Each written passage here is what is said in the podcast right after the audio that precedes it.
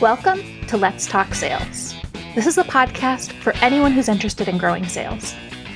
Today's episode of Let's Talk Sales is brought to you by our ebook, Being a Grateful Leader. In it, you'll discover the personal, professional, and even medical benefits of gratitude, as well as how you can practice gratitude as a leader. Make sure to download a copy today. You can find it in the notes for today's show at criteriaforsuccess.com slash pod 304. This is Elizabeth Frederick, and I am so glad we could bring today's guest back to the show. He's the director of QED, where he builds change competence through increased resilience, reduced burnout, mental adaptability, and accountability. I feel like those topics are somewhat relevant to this moment. He's a psychologist specializing in evaluation, learning, and development, and he hosts a podcast that's great, highly recommended, called Resilience Unraveled. He's based in Southampton in the UK. Welcome back to the show, Dr. Russell Thackeray. Hey, Elizabeth, it's lovely to be back. Thank you so much for inviting me again. I'm very much looking forward to our conversation. I am as well. Um, so, longer term listeners might remember you. Um, we spoke in episode 224 in February 2020, but um, I would imagine, hopefully, we've got quite a few new listeners since then. So, yeah. could you introduce yourself to those listeners? Yeah, um, well, as you said, I'm a business psychologist. Um, I work in the area of change and human potential and performance and such like. Um, I often work with leadership organizations or leadership teams in large or small organizations. Mm-hmm. Sometimes I work with entrepreneurs. And my own background has a, a degree of um, time as a sales and marketing person as well. So I have a, a great affection for sales and marketing people and an understanding of some of their challenges and issues, but also um, you know, there's plenty to say about how how sales and marketing need to be um, functionally resilient and adapt and learn and, and move forward. Definitely, that makes a lot of sense. And um, the I would imagine as you've seen so many different organizations kind of across your career, um, both in your own experience and then as clients, you've you've seen a lot of different examples of um, the challenges people face as well as the best practices. So, Elizabeth, thank you for pointing out that I'm very very old, but uh, but you are right. Yeah, absolutely. I mean, that's the point of actually some consultants, isn't it? Uh, it is funny, isn't it, how you do meet consultants who who never run a business or they've never bought or sold a business or they've you know never sort of done the job. Uh, mm-hmm. Lots of trainers have only ever trained, but you know I think there's an advantage to working with people who've who've been there, seen it, and done it. Because actually, when you're leading, mentoring, coaching, whatever the phrase might be, it's really good to know that someone's been there before and done it. Now. The caveat, of course, to that now is that we're in a really different world, and I think we all have mm-hmm. to start rethinking things to to think of the world ahead because the world ahead of us is very different from the world behind. Whereas 10 years ago, the year behind, you know, 10 years before mm-hmm. that wasn't that different, but now it's very different. So I think it's a, we're on the cusp of something really exciting. Definitely. And it's almost like you were leading me to my next question. Thank you oh, for that, Russell. It's like you're an expert at podcasts. So, like I mentioned before, the last time we had you on the show was in early February 2020. And looking back, it was a bit of a different world then. Uh, I think we were starting to hear stories about things happening in Wuhan, China, but weren't sure what to think what would uh, was coming. And the world has changed a lot. Um, you know, there's been a lot of trauma, um, but I think there's been some silver linings and some moments of hope. Um, so, you study resilience. What are some of the things that you've learned over the last year? That could be things that you had maybe seen glimpses of before that have become more apparent, or as you said, new things that have arisen, um, new expectations that have arisen that are impacting um, how we should behave in the world. Yeah, it's a big subject, this, isn't it? So mm-hmm. let's let's let's see let's see what we can do with it. Um, I think first thing I've noticed is, and I think a lot of people have noticed is, they've realized they have resilience because they have mm. got through. And um, there's been some celebration of that and a recognition that resiliency, I think is what you call it in the States, is, is, is actually something that's pretty vital. And I think what's also started to happen is people have turned their attention to it and have started to mm-hmm. make the term a little meaningless because it's now mm. become everything. It's a bit like the word stress 10 years ago, you know. Yes. You, you know, stress is this, that, the other, and people have forgotten what stress really is. And resilience is starting to go that way, as is this terrible term mental health, which is starting mm-hmm. to go the same sort of way. So I think, first of all, we realize. Oh, don't get me started on that. but I mean, um, we've we've noticed that people are coming back, and, and I and I've always thought actually it's a very interesting thing to link um, psychological resilience with economic resilience. And if you think mm. about when there's a depression or when the market crashes, it comes back in either a U shape, a W shape, a K shape. And actually, mm-hmm. what I've started to notice that that actually bears out in terms of um, psychological resilience as well. So you do have people who um, they crash down, they have the dip, and then they come back again, and that's mm-hmm. fine. And you have people who come who crash down, they come back a little bit, and then they drop down again, and they go back again. So mm. you know, it's it is actually quite fascinating. And I think I've seen, and maybe I've looked for the correlation, so I found it, but you know, um, I have seen a bit of a correlation about that. Um, I think, I think what we've also noticed is that resilience can be slightly problematical in the sense that people, in order to build resilience, think that resilience is about going back to where you were before. Mm. And I think this idea of bouncing back is something I think I probably talked about last year. And I said we use the term bouncing forward because actually, when you're bouncing back, it sort of implies that you're going backwards. Whereas actually, bouncing forward, it means that you sort of, it's like you're you know, it's it's like trying to step back into the river that that was there. You need to move forward. Mm-hmm. You need to be different. So, in other words, you know, when we talk about resilience, we talk about the accountability of knowing something's gone wrong and you're part of it, and then we talk about the the recognition of what you're going to do differently and the innovation of how you will make things be different. So, you know that if if you're going to get knocked back again in the future, it'll be for a different reason. It won't be for the same one. So you sort of make yourself tougher um, in the mm-hmm. sense that you're able to be more um, like strong rubber. You're still very, very strong, but mm-hmm. you can mm-hmm. still bend and flex. Mm-hmm. So you mm-hmm. can really bounce really, really high. Where some people are like glass, aren't they? When you when you drop them, they just shatter mm-hmm. into a thousand pieces. And I think we've seen a ton a ton of difference. And I think what we're noticing about resilience was the tricky thing that we had in our country, where we we um, we all locked down and we all locked down together and it was it was a great sense of us everybody being in this together and a sort of mm-hmm. a great um, national pride in it, and we were all doing something and then of course what starts to happen is you know people broke ranks and then lockdown sort of came to an end and then we went back to the real world blinking in the light and it was all marvelous and then suddenly we're all locked down again. And the 2nd mm-hmm. lockdown has been the problem because this is the one where the weather's been different. We've not been all together. It's been mm-hmm. more, there's been a lot more negativity about the whole process, a lot more, you know, uh, anti-vax talk. There's been a lot more. At the same time as having this massive hope of vaccines, there's a lot more conspiracy theories, a lot more people briefing against things. So you've seen the insidious effects of negativity sort of feeding into the un, under the guise of um, pragmatism. You've seen all mm-hmm. this negativity feeding in, and and it makes you notice that if you have someone in your organization who's feeding a negative story in your team, it's funny how it can take hold. Yes. And you know, you can all be as positive you want, but you have one negative person, they can have an un, you can have an un, they can have an effect greater than the numbers of people who have the, who have the belief of it, because it starts to you have people who believe it, people who doubt, and people who don't believe it in a funny sort of uh, sort, sort of way. And what happens? You can start to rock your teams and lose that effectiveness, and that mm-hmm. can be mm-hmm. down to uh, losing belief in a manager, uh, you know, your sales manager who's suddenly been great, everyone turns against them, through to know a client who used to love because they used to work really well with you, and now they're not spending as much with you because they're in trouble. And suddenly you're thinking, oh, well, that's because they're this and that. And and it's really important that we have a we have a great idea of what facts are and that what reality really is. And whilst everybody's reality is different, we have to be very clear about being sure about the things we're sure about and ignoring the things we're not you know capable of understanding and recognizing things like um, and i think um, many of us have recognized the political nature of the media uh-huh. uh, the media aren't they're, they aren't objective they aren't they aren't uh-huh. impartial they're part of the narrative and I think in the UK, that's been a massive thing because our media has always been seen as very, very separated from politics. And now we now we're waking up to a media landscape that looks a bit more like yours. So there's been seismic changes. And what we know is we've got increasing mental health problems, which means mm-hmm. all that mental health stuff we've talked about in the past can't have worked. We've got huge engagement problems, which means all the solutions we talked about in the past about engagement hasn't worked. We've got issues with all sorts of different areas, including organizational resilience. How do you come out of the stocks really, really fast and then maintain that pace? How do you mm-hmm. keep the pace that some organizations got during lockdown when people worked from home?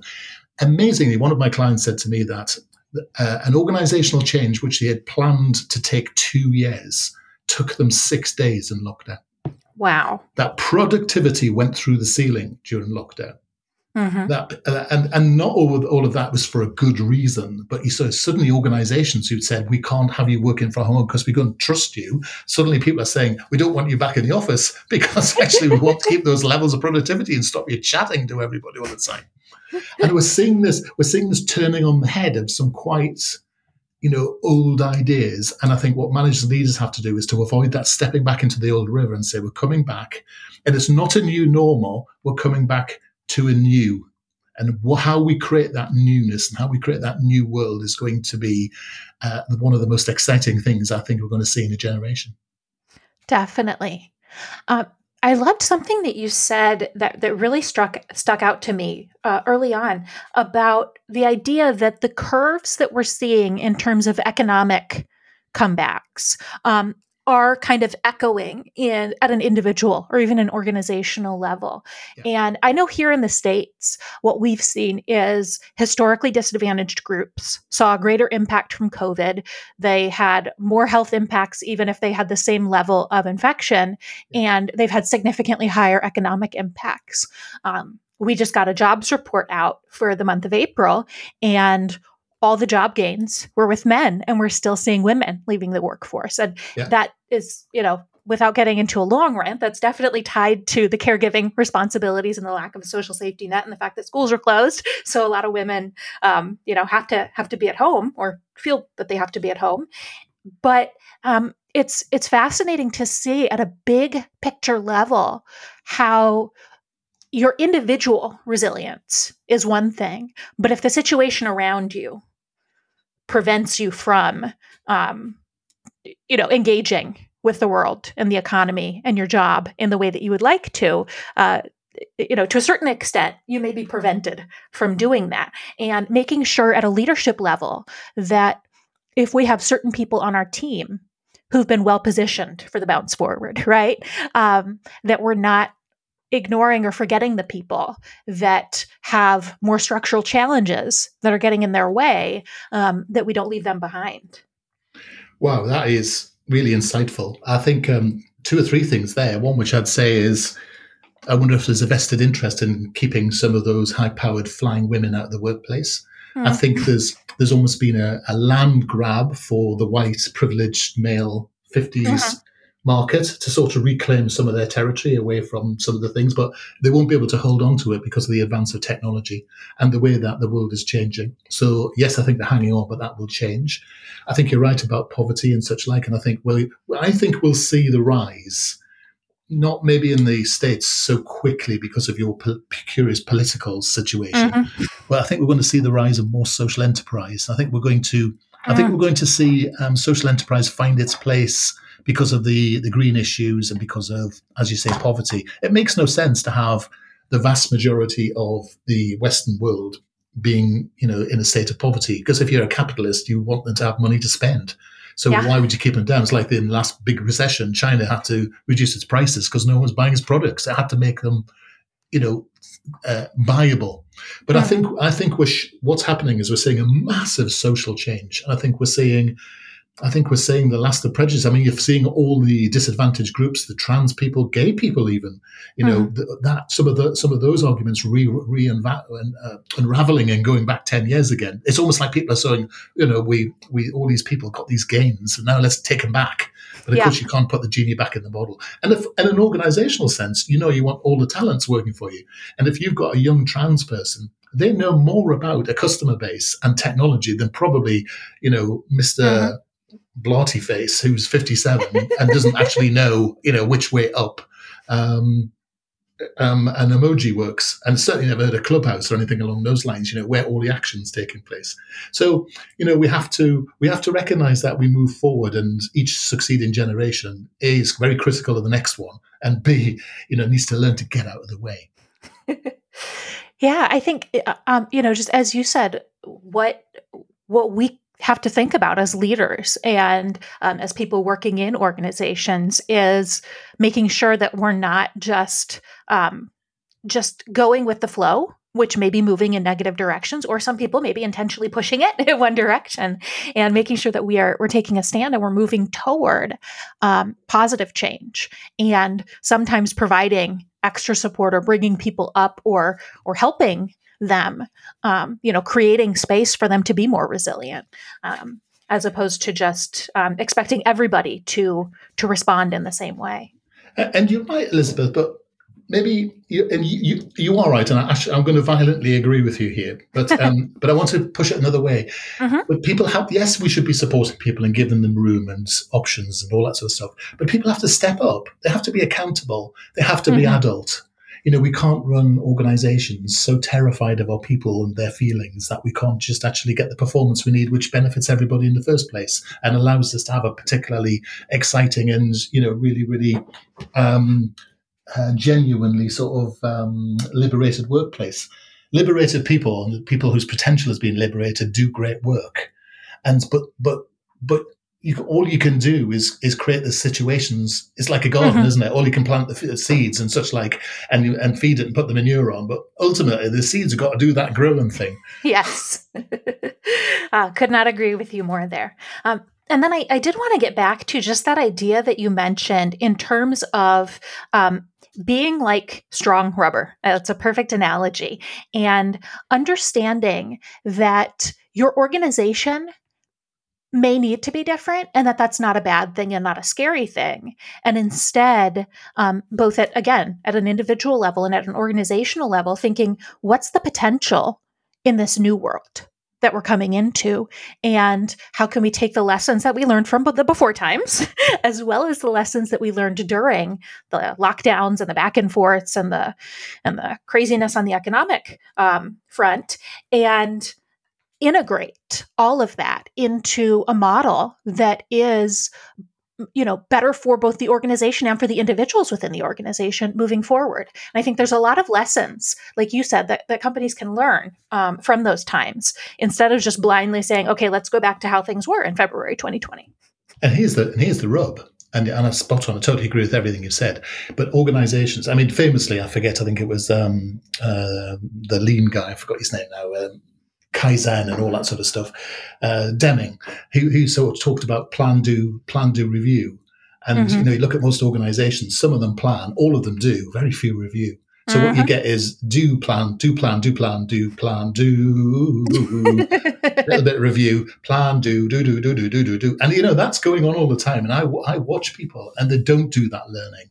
Uh, and it's very hit and miss. There aren't organizational structures for you know, making sure that, and you talk to project managers and you, and you win a big contract and you come back and you celebrate the contract and you, and your manager says, right, on with the next one. They don't sit down often and say, right, what did we learn? You know, what are we going to spread? How's that going to work? What are we going to do differently? You know, what have we learned? What does that mean for us? What does that mean for other clients? You know, we don't do learning as a conscious process because often we don't calculate the ROI on our learning. So we just see it as a, or you know, that's not that's not doing something, and therefore it's not valuable. You know, thinking. When was thinking a valuable thing? No, no, no, no, no. Let's just get out there and hey, pedal to the metal, or you know, dial that next number, or whatever the phrase is over there. I was getting lost on drilling oil for a second, then I got myself totally lost. no, I that's a really powerful concept, especially because, um, again, just thinking back as a leader in an organization. I mean, here in New York, uh, we were very fortunate at Criteria for Success in that we have clients in the logistics space um, who were doing a lot of work um, in China, and so they were they were giving us signals that there was maybe more to this than we had expected, you know, than had happened with the the prior SARS epidemics and and MERS, or maybe they're not epidemic, but you know, um, yeah. outbreaks that happened because they they didn't turn into that global pandemic, and they were giving us signals that things would happen. But still, as a leader in an organization, I remember uh, talking to our CEO Charles, and we were deciding if and when we were going to close the office. This was before we were told that we had to, and we were thinking, oh, this is going to be a two week little thing. You know, it's you know minor little shutdown. It's going to be kind of fun. We planned all these team building activities, and then it still happened faster than we thought, and then it kept going and going and going. And then we gave up the lease on the office and now we're working from home indefinitely. And I think because of that kind of flip a switch into lockdown, it's harder sometimes for people to really think, okay, I need to take time to review um, both the decision process as we went into it and how we, you know, how we could have done things differently, um, as well as how do we move forward based on this experience. And it's so easy to just move into the next situation because you feel that sense of urgency without and, really thinking through and, and analyzing yeah. um, what's happened. And it's, be- and it's because actually, you know, what happens is that people like to attribute blame and mm-hmm. what happens, you know, um, you know, when airlines, uh, airline pilots have a mistake, make a mistake, they always come back and report it, so all airline pilots can learn from it. But you know what happens in the corporate world when when a leader makes a mistake, they find you know twenty seven other people to blame for it mm-hmm. because it's and and it's and it's such a shame, isn't it, that we don't see learning as a is that process which is is there to enhance the organisation and our own credibility. We see it as a way of doling out blame and getting even sometimes. And, you know, it's a really interesting thing because if you think about it, you know, um, certainly UK, many of the big pension funds are utterly dependent on property. And of mm. course, the prices of property, commercial property, are going to be in a terrible situation because, just like you said, people mm-hmm. aren't going back to offices anymore. We've got a real problem on our hands. You know, we've got a, and I guess, you know, places like New York, they're built on real estate, aren't they? I mean, mm-hmm. without, if your real estate values drop 30%, what's going to happen?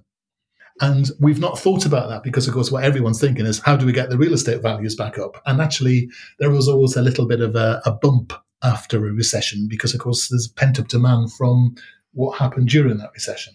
So, you know, there's there's there's a lot of change coming over the horizon, which unless we actually get ready for it now, we're going to just be left. Uh, uh, we're going to be left because, just like you said there, change is going to be so much faster. Mm-hmm. And because we've learned to do change fast, haven't we? Actually, that old mantra of change is hard, well, it shows, I think I said this last time, change isn't hard. it isn't hard. We're changing all the time. Mm-hmm. It's the it's the change management is hard yes. because you've got people in the way doing management and getting in the way of it. So you know it's um, you know it, it's going to be it's going to be a different world and it's going to need different leadership skills, different sales skills, and different and, and different human skills in a funny sort of way. Definitely. Yeah, I think um, a, a, way to think about that is that change happens, whether you want to respond to it or not, whether you want change to happen or not. And you can effectively manage the change in the organization, or you can very much not do so. And you may find that your organization doesn't survive the change. So, um, and um, I, I love that you that you went to the place of um, understanding our tendency to go to blame and shame because I, I see in so many organizations that they don't have a language for review and analysis and accountability that doesn't devolve into blame and shame. And where I've seen really successful review processes. Um, I've seen that in a few different organizations over the years. Um, I had a client that had a process of every deal won or lost, they had an analysis process. And it wasn't this extreme detailed thing, but they had a simple outline and they got a team together and they just went through. Obviously, with a win, it was a little bit more fun, but yeah. with a loss, it was still really impactful. And because they did it every time, it didn't feel like, you know, Russell, I'm asking you to talk about that deal you just lost. Um, it was just we're reviewing the deal because we review all of the deals, and they were able to get a lot of learning out of it. And so I think that's a that's a discipline that a lot of organizations could um, could adopt. You know, again, not making a review a really intense we're gonna we're gonna shut down for three weeks and look at how things went but um, you know the a common expression. Those who don't learn from the past are, are most likely to repeat it. And um, so often we, we don't take that time, like you said, to go back and review. And we're really missing out on a lot of lessons um, that we could have learned. And if you see medical teams review case files and case notes, what they do is they depersonalize it. So they mm-hmm. say the surgeon, the mm-hmm. client. Mm-hmm. They'll um, they might even say surgeon X. So what happens? Salesperson B or something along those lines. So, mm-hmm. so you're not saying you, Fred. And when you did that, it's actually you're saying the salesperson, this particular situation took the, you know, did this this way. Mm-hmm. And now, because you're not interested in the motives, you're interested in the outcome, aren't you? So what you're trying to get to here is to say to someone, this is what we did, this is what happened. Then the reason that people normally do that is because of skill or because of situation. And then we can look at, well, if, if someone's made that choice in the process and the you know they've done something differently or something wrong it's usually because the process is wrong not because the person's wrong and so mm-hmm. it's, a, it's thinking about okay depersonalize it make it easy for people to talk about it uh, allow i mean the old i mean i used to use years ago the, the de bono six thinking hats and they're a mm-hmm. great mm-hmm. way of just you know allowing people to say this is what worked because i'm wearing my yellow hat and this is what didn't work because i'm wearing my black hat and of course when you're saying it you're not yourself you're the hat and it's a really great little system anything that you can have that that applies a framework like that can be incredibly powerful. Um, like you said depersonalizing situations. And um, i think that this ties you know not to not to overuse the word in, here in this conversation but it ties to the idea of resilience because i think a perception that we may often have is that a person should be open to review and a resilient person is going to get a lot of blame and a lot of, you know, naming in a situation and they'll be fine because they're resilient. And what we're not recognizing is, first of all, that may not be a, a healthy kind of resilience. And that's also not necessarily serving everybody in your organization because certainly there are some people who could sit there and be blamed and it wouldn't bother them um, but for some you well, know reason uh, but yeah. others would not be able to handle that yeah, but you see, and this is where this is where blame really starts to work for you if you wanted to, because mm-hmm. every time I go into an organization and I review a Salesforce, and the Salesforce are deficient in some way, there's always a deficient sales manager. I mean, mm-hmm. always. Mm-hmm. And if mm-hmm. there's not a deficient sales manager, there's an utterly deficient sales director. And what you see in the sales floor is absolutely reflected by leadership management. Mm-hmm. And so what you have to do is, this is why it's easier to have an external facilitator. When someone starts handling the finger of blame, you just look at the leaders and the manager and say, so how did you allow that to happen? Mm-hmm. You know, don't you throw around the blame because if you're blaming someone else, you've got to point the finger at yourself first because this person must have done that for a reason, either because they thought it was right, in which case the thinking's in error, uh, which which and why didn't you fix that, or because the skills aren't right or because situationally they just made the wrong call. Well, okay, so you know how how could that be allowed to happen? And what you find is that the, the people who are most fragile, the most glass glassy in a sense, are middle managers who actually take a lot of mm. terrible, you know, accusations from the sales floor, but also from their bosses as well. And it's a very difficult place to be a sales manager as opposed to a director or marketing director, who of course are removed from the day to day and all are doing is their spreadsheet jockeys.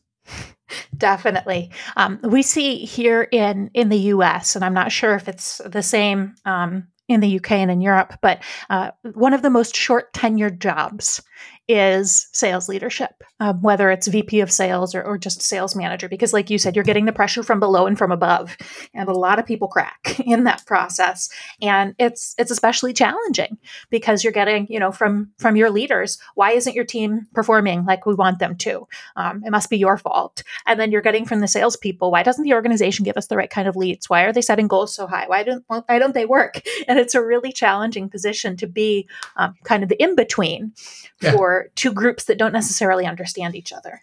And you know, a lot of sales managers, sales directors go back to the floor, don't they? Because they go mm-hmm. back to mm-hmm. the thing they, you know, most people are over promoted because they're good at the job, not because they're good at leadership management. So, you know, we see a lot of people who are very happy going back to the to the cold face, as it were, and starting to do this sort of basic job again. And why and why should that be a problem? You know, isn't it fascinating? We've seen in this lockdown, you know, older people or people with more experience and wisdom, they're becoming delivery drivers and you know uh-huh. carers mm-hmm. and all that sort of stuff, and they're doing it in a way that's completely new and novel because mm-hmm. suddenly those jobs now have got a different sort of meaning. People are going back to the. Uh, I'm a big fan of Superstore, which is uh, you know one of the American television mm-hmm. programs, and you've got the manager there who went back to being on you know on the sales floor. I mean, why not?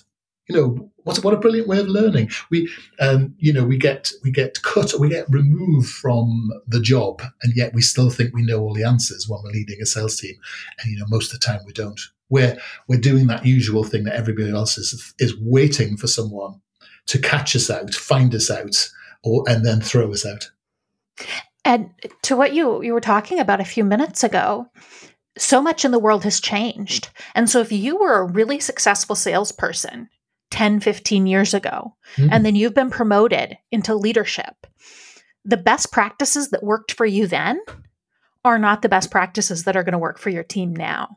And we see so often that salespeople promoted into leadership want to, and this is this is not I think a, a negative, you know, out of any negative reason, but they think this is what worked for me, so I'm going to teach it to you so you can be successful.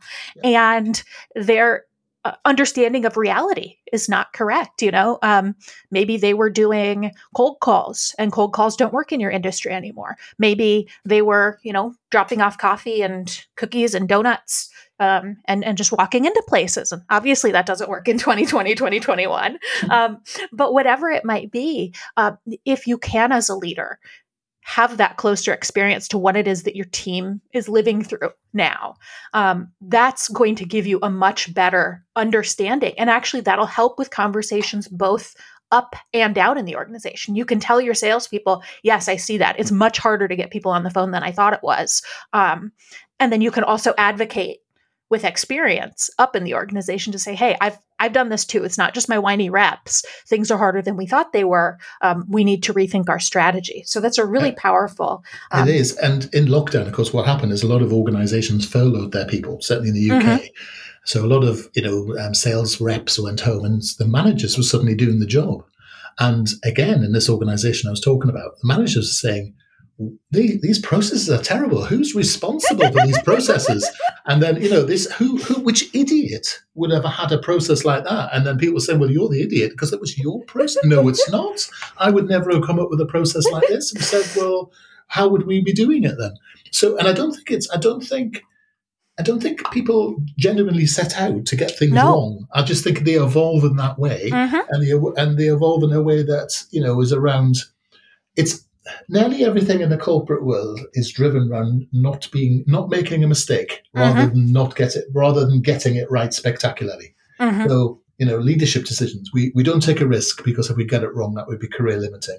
So people don't think I'll do, I'll do that really risky project because it could make us all a billion dollars more. They say I'll do that. I'll knock a few people out of the organizations because it's less risky. No, mm-hmm. some great leaders do, of course, and we all know who they are.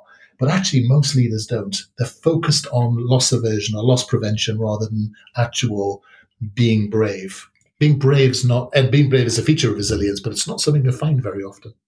Yes. And that to me speaks to kind of organizational resilience. You know, have yeah. you enabled your organization to allow people to make mistakes and to try things that don't work and it's not going to destroy your organization? Or is your entire company so fragile that if one person makes one mistake, it's going to be catastrophic? And certainly there are certain kinds of mistakes that it doesn't matter how resilient your organization is, you're not going to survive.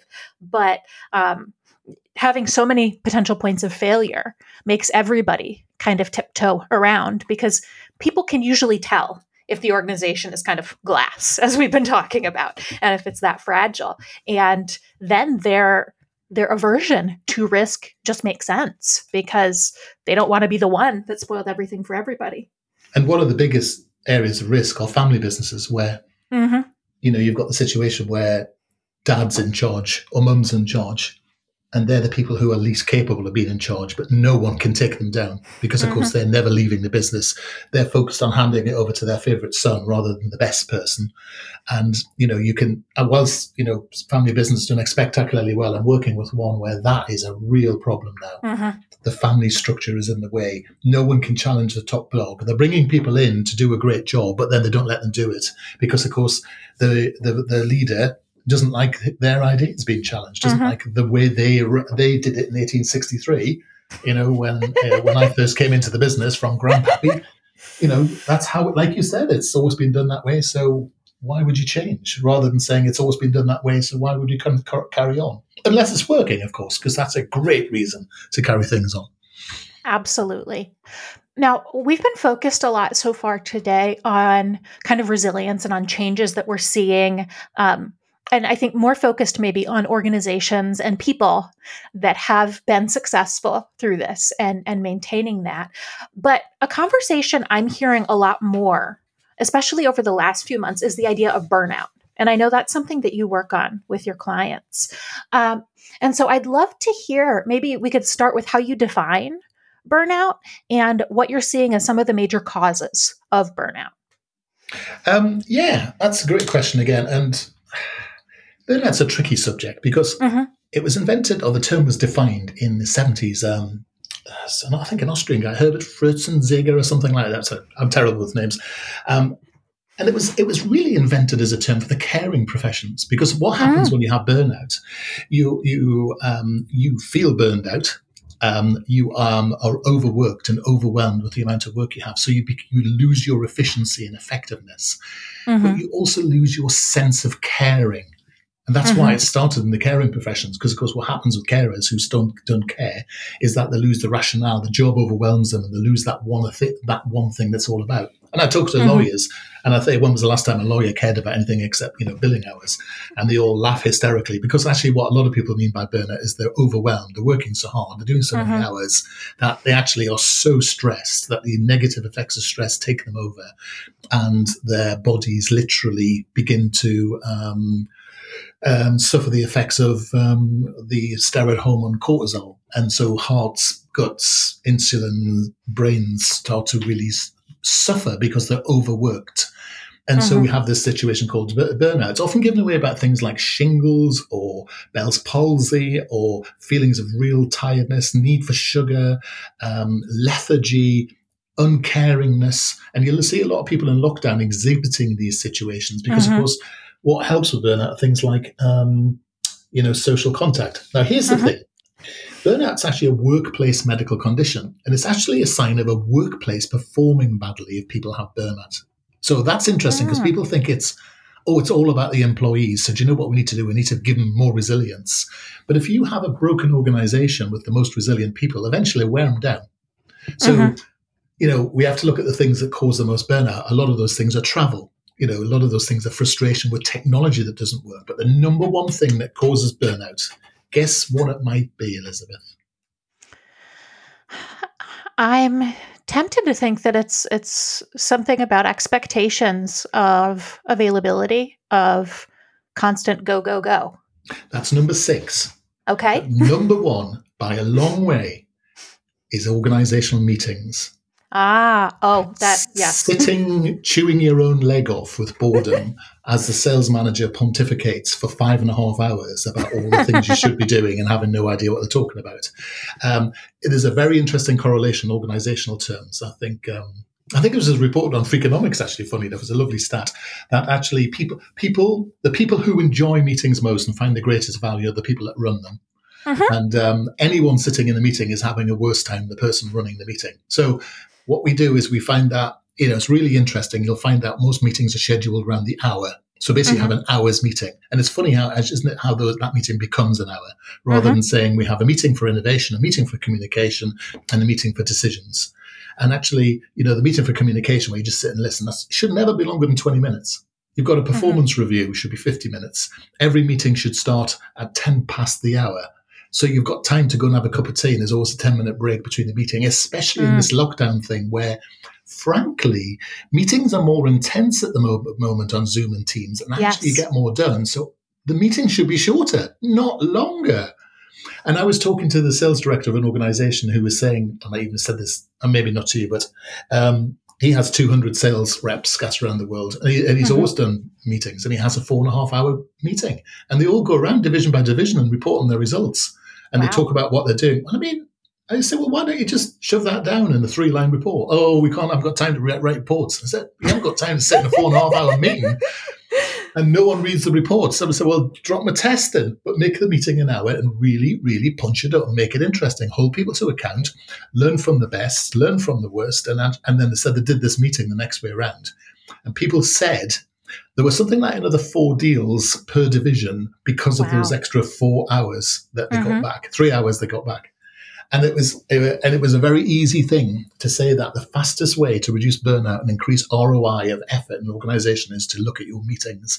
Yes. The vast majority, let's say 80% of all meetings are a waste of time. Uh-huh. They've got the wrong agenda, the wrong motives, the wrong people.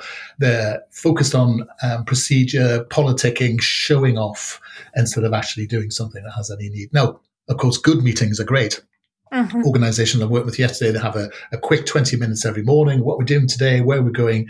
And at the end of the day, they have a quick net 20 minutes to call it the drive home, even they're all sitting home on Zoom.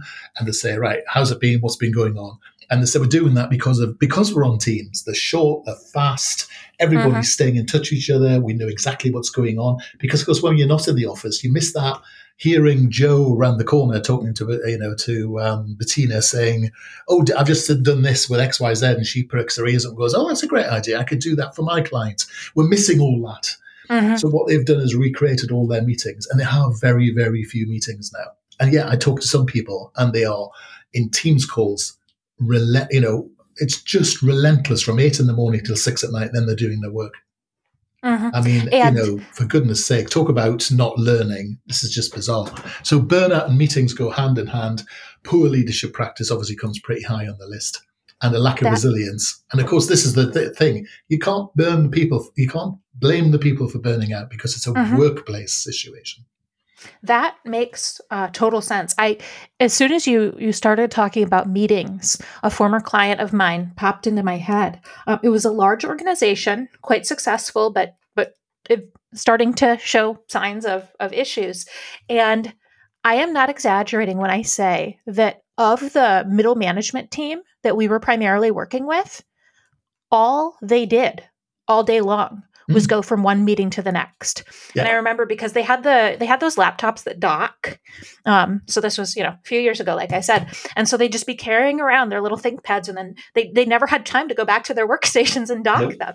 And even then, though, because they were in person meetings in conference rooms, you had that like the time to get everybody set up. So if people needed to run to the restroom, or if they needed to get a glass of water, a cup of coffee, or tea, or breathe, there was at least a little bit of shuffling Yeah. in between meetings where you could do that. Now with Zoom, people are just running, like you said, straight through from eight to six, and it's back to back to back to back to back. And there are times when you're at home and you still don't have time to eat lunch, and it's it's really uh, challenging for people. And like you said, um, I can I can completely see why that's why that's a, a major contributor to burnout because I know what I feel like when I'm back to back like that is I have follow ups that I need to make from the 8 a.m. meeting. And it's 4 p.m. and I still haven't done those. Plus, I have follow ups from the 9 a.m. meeting and the 10 a.m. meeting and the 11 a.m. meeting. And it's just overwhelming. And if the one benefit to lockdown was increased productivity, you don't increase productivity by throwing more work in. You just increase burnout. What you do with productivity is you uh, you get the same result from half the time, and then you can do the review and the innovation and the bits and pieces you need to do. But of course, no managers are greedy, aren't they? They think, well, actually, you know, those people at home they're doing that thinking thing. We don't want thinking. We want do do dooby dooby doo. I think there should be a song called something around dooby dooby doo. that that makes so much sense. And then um also to to what you were saying in terms of it starting in the caring professions that's fascinating because i know again here in the us we're seeing this um, and nurses and doctors leaving the field because Yep. they're they're burned out by what's happened over the last year by not having the support from their organizations. And certainly you know in a global pandemic like a lot of that was imposed by the situation but as an organization, if you had people working more and more and more hours and you weren't taking care of your people, you know, a 7 p.m. clap on your balcony or your fire Yeah. escape isn't going to make up for uh, the situation that people feel when they're just constantly um, being pulled in, in too many directions. But how about this? How about a 7 p.m. clap on the balcony? But then come the wage round, and effectively all of those people get a wage cut. And then be Mhm. surprised. And then be surprised when they suddenly start saying, well, why am I working 17 hour days? Because I didn't mind it at first because I'm a caring person. and I, But then I've become utterly overwhelmed. And then I'm watching people making vast sums of money out of my endeavor. And I'm Mm-hmm. not even being recognized as being worth um, a pay rise. I just get a pay cut. So, you know, and I think it's the same with salespeople, isn't it? You've got to you've got to balance things. You've got to understand that people need balance in their lives. They need light and shade. They need ups and downs. They need time off and time on. And the problem is we're sort of terrified that if we give people some time off, that we'll never get it back. Mm-hmm. Rather than thinking, actually, with the vast majority of people, if you give if you give them slack, they'll always repay you. I actually was just having a conversation with a sales leader earlier this week, and um, he mentioned that he had heard from somebody else on the leadership team that his team was taking too much paid time off, PTO, and they're at 120% of budget for Q2 wow. already. Yeah. and so you should be I celebrating that. You should be celebrating that paid time off.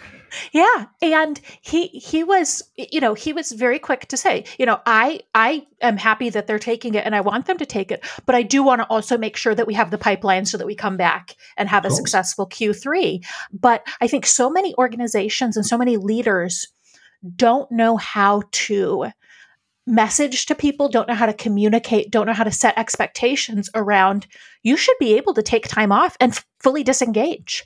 Yeah. And especially now that um, I know in the UK, you guys are you guys are doing a, a good job with vaccinations. Here, we're seeing um, you know decent traction. So I got my I am as of today fully inoculated. It's been two Woo-hoo. weeks since my second vaccine. Woo! I should party. Go outside. Maybe double- take a mask off. we should double your target then, shouldn't we? shouldn't we? Um, and so understanding how um, how to effectively support people in um, when when they do need that time off you know uh, like you said earlier one of the key aspects of resilience and the key aspects of avoiding burnout are things like social contact yeah. and people haven't had that now for over a year many people um, some people have had too much contact with with people in their homes oh, yeah. they don't want to ever see them again yeah oh I, I feel so bad for parents. I, I just I cannot even imagine. I have a cat, and that is more than enough. Those but, cats. Oh, she's lovely. Um, she has appeared on the podcast a few times before I oh, realized great. I need to not only close the door but lock the door and put something under the doorstop because otherwise she get.